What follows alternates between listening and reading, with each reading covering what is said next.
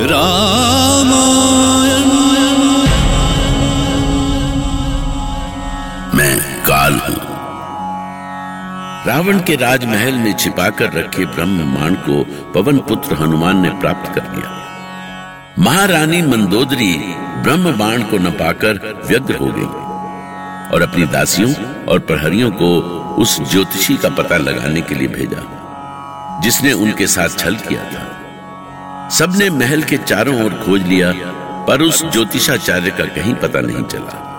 मंदोदरी पछाड़ खाकर गिर पड़ी। लंका के दूत भागे भागे युद्ध भूमि में गए, और उन्होंने लंकेश को यह सूचना दी। किंतु रावण इससे तनिक भी विचलित नहीं हुआ।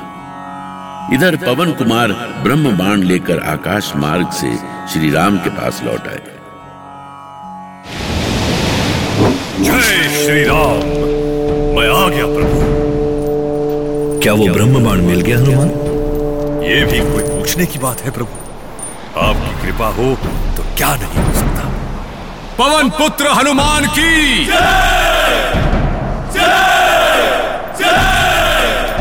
अब देर न करें प्रभु। दशानन के पापों का घड़ा भर चुका है। हाँ प्रभु। अब विलंब ना करें। रावण का अंत कर आज ही इस युद्ध को विराम दें। आप सभी की कामना अवश्य पूरी होगी। पर समय के पूर्व कोई कार्य नहीं होता। अब किसकी प्रतीक्षा है भैया? समय की प्रतीक्षा है लक्ष्मण। आज चैत्र शुल्क पक्ष की सप्तमी है जबकि रावण का अंत दशमी के दिन होगा। परंतु प्रभु अब हम इतनी लंबी प्रतीक्षा कैसे करेंगे? रक्षेंद्र विभीषण ने हमें महाशक्ति के पूजन का परामर्श दिया है हम चाहते हैं कि रावण के वध के पूर्व देवी का यज्ञ पूरा हो जाए। देवी हम पर प्रसन्न होंगी तो दशानन का अंत भी हो जाएगा। ठीक है भैया आप जैसा उचित समझे। बस आप हमें आदेश दे। आदेश हनुमान के लिए है लक्ष्मण। हम देवी चंडी का पूजन सहस्र दल कमल से करना चाहते हैं। और ये कमल हनुमान ही ला सकते हैं।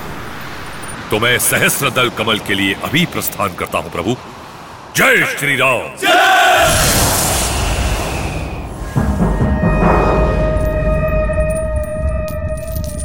क्षमा करें लंकेश हमें सूचना मिली है कि राम ने वानर हनुमान को सहस्त्र दल कमल लाने के लिए भेजा है। वो सहस्त्र दल कमल से देवी चंडिका को प्रसन्न करना चाहता है। तो तुम क्या चाहते हो प्रहस्त? यदि राम ने देवी को प्रसन्न कर लिया तो अनर्थ हो जाएगा महाराज। लंकेश को छोड़कर देवी चंडिका को कोई प्रसन्न नहीं कर सकता प्रहस्त। मैंने देवी की साधना की है और वो साधना कभी व्यर्थ नहीं हो सकती। पर यदि राम ने देवी चंडिका को अपने वश में कर लिया तो? आस्था और भक्ति की धारा को कोई नहीं रोक सकता प्रहस्त। दशानन उनमें से नहीं है जो किसी की पूजा और भक्ति में बाधा डालकर अपना कार्य सिद्ध करे। क्षमा करे लंकेश पर युद्ध का धर्म तो केवल विजय है। प्रहस्त तुम दशानन को धर्म समझा रहे हो। दशानन पराजय नहीं स्वीकार कर सकता ये सत्य है। परंतु अधर्म से मिली विजय दशानन के लिए जीते जी सौ सौ नर्क भोगने के समान है। राम यदि कर सकता है तो वो देवी चंडिका को प्रसन्न करे। मैं उसमें बाधा नहीं डालूँगा। परंतु महाराज उस लक्ष्मण ने तो युवराज इंद्रजीत को देवी पूजन के समय ही उसने छल किया तो करे। पर हम युद्ध अपने भुजबल से ही जीतेंगे। जय श्री राम प्रभु ये है सहस्त्र दल कमल पुष्प। बिल्कुल समय से आए हो, हनुमान। मैं पूजन आरंभ ही करने जा रहा था। लाओ, मैं इसे देवी को अर्पित करता हूँ।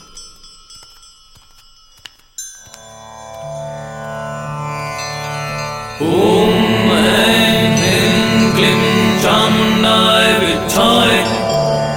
ॐ क्लीं सैज्वाय ऐं चामुण्डाय विच्छाय ज्वल ज्वल प्रज्वल प्रज्वल ॐ चण्डिकाय नमः स्वाहा ये क्या? एक दलकमल कम कैसे हो गया? कोई बात नहीं प्रभु। अब जैसा भी है आप इस सहस्त्र दल कमल को अर्पित करें। ठीक है हनुमान। मैं करता हूँ।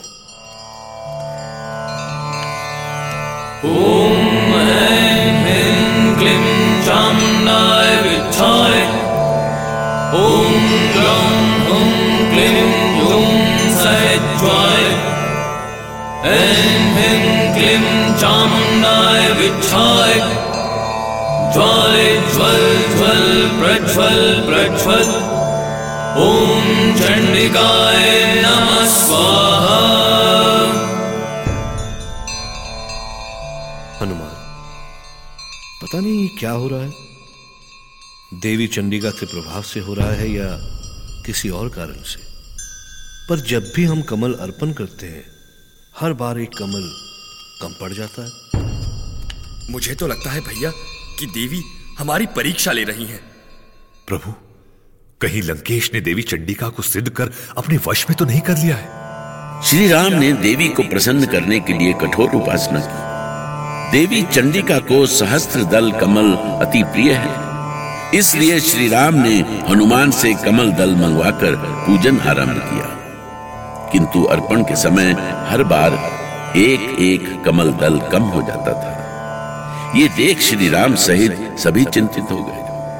अब प्रश्न था कि यदि देवी श्री राम की भक्ति की परीक्षा ले रही हैं तो उन्हें प्रसन्न कैसे किया जाए? तो ठीक है देवी। यदि देवी सचमुच हमारी परीक्षा ही ले रही है तो हम भी इस परीक्षा में सफल होंगे। किंतु बार बार यही होता रहेगा तो आपकी पूजा कैसे पूरी होगी भैया? लक्ष्मण संसार मुझे कमल नयन के रूप में जानता है।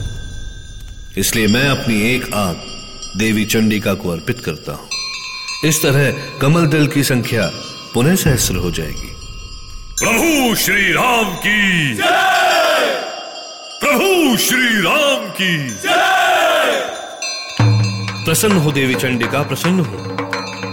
मैं रघुवंशी दशरथ पुत्र राम अपने कमल नयन को पुष्प के रूप में आपको अर्पित करता हूँ। प्रसन्न हो देवी प्रसन्न हो।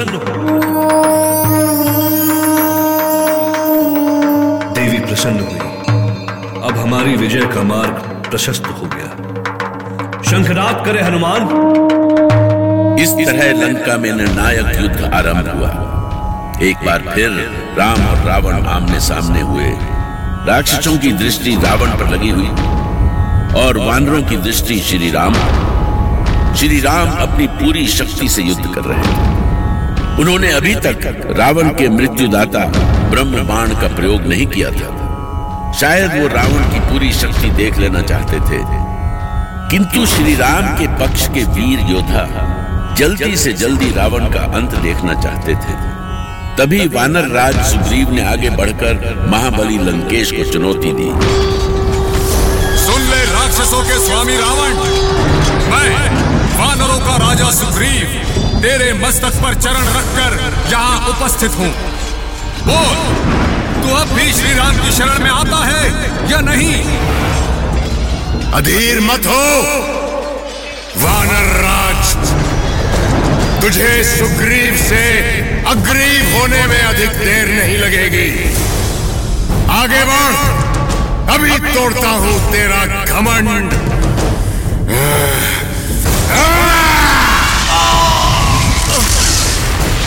प्रभु प्रभु इसका कर दीजिए प्रभु। रावण ने मुझ पर भयंकर घात किया है प्रभु।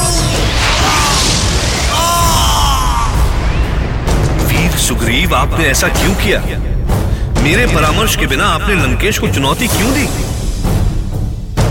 आप राजा हैं और एक राजा को ऐसा दुस्साहस नहीं करना चाहिए। मैं मैं रावण को सम्मुख देखकर स्वयं को वश में नहीं रख सका प्रभु। ये ले नरांतक अभी करता हूँ तेरा। अंत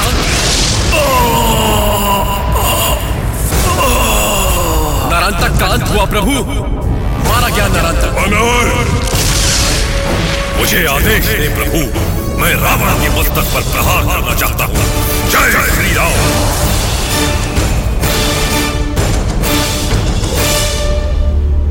लक्ष्मण हनुमान सुग्रीव सभी सामने से हट जाएँ। सारथी मेरे रथ को अब रावण के छत्र के सम्मुख ले चलो।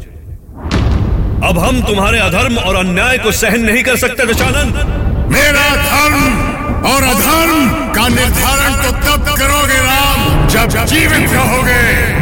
लो अपने प्रभु का स्मरण कर लो। प्रभु का स्मरण करो दशानंद क्योंकि इस बाण से तुम्हारा अंत होने जा रहा है।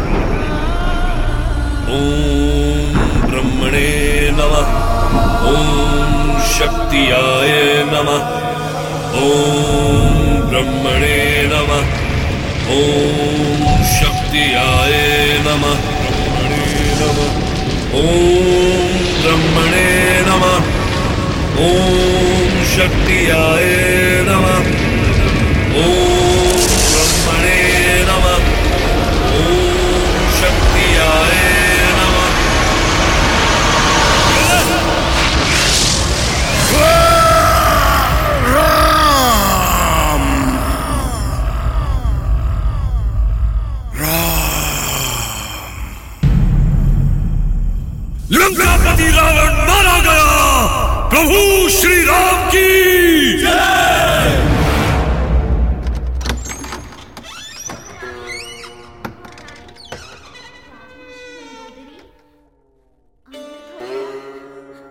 अनर्थ हो गया।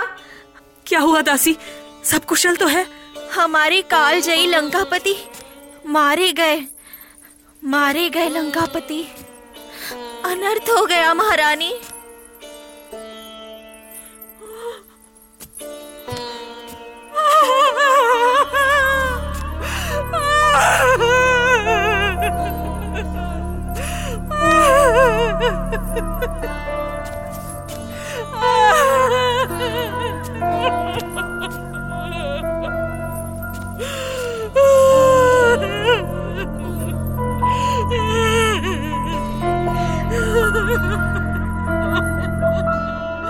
लंकापति रावण की मृत्यु का समाचार सुनकर मंदोदरी को लगा, जैसे उनके चारों ओर सब कुछ शांत हो गया है। जैसे वो राख के ढेर पर खड़ी, जिस लंका में कभी हर घड़ी खुशियाँ नर्तन करती थी, वहीं मृत्यु का सन्नाटा था।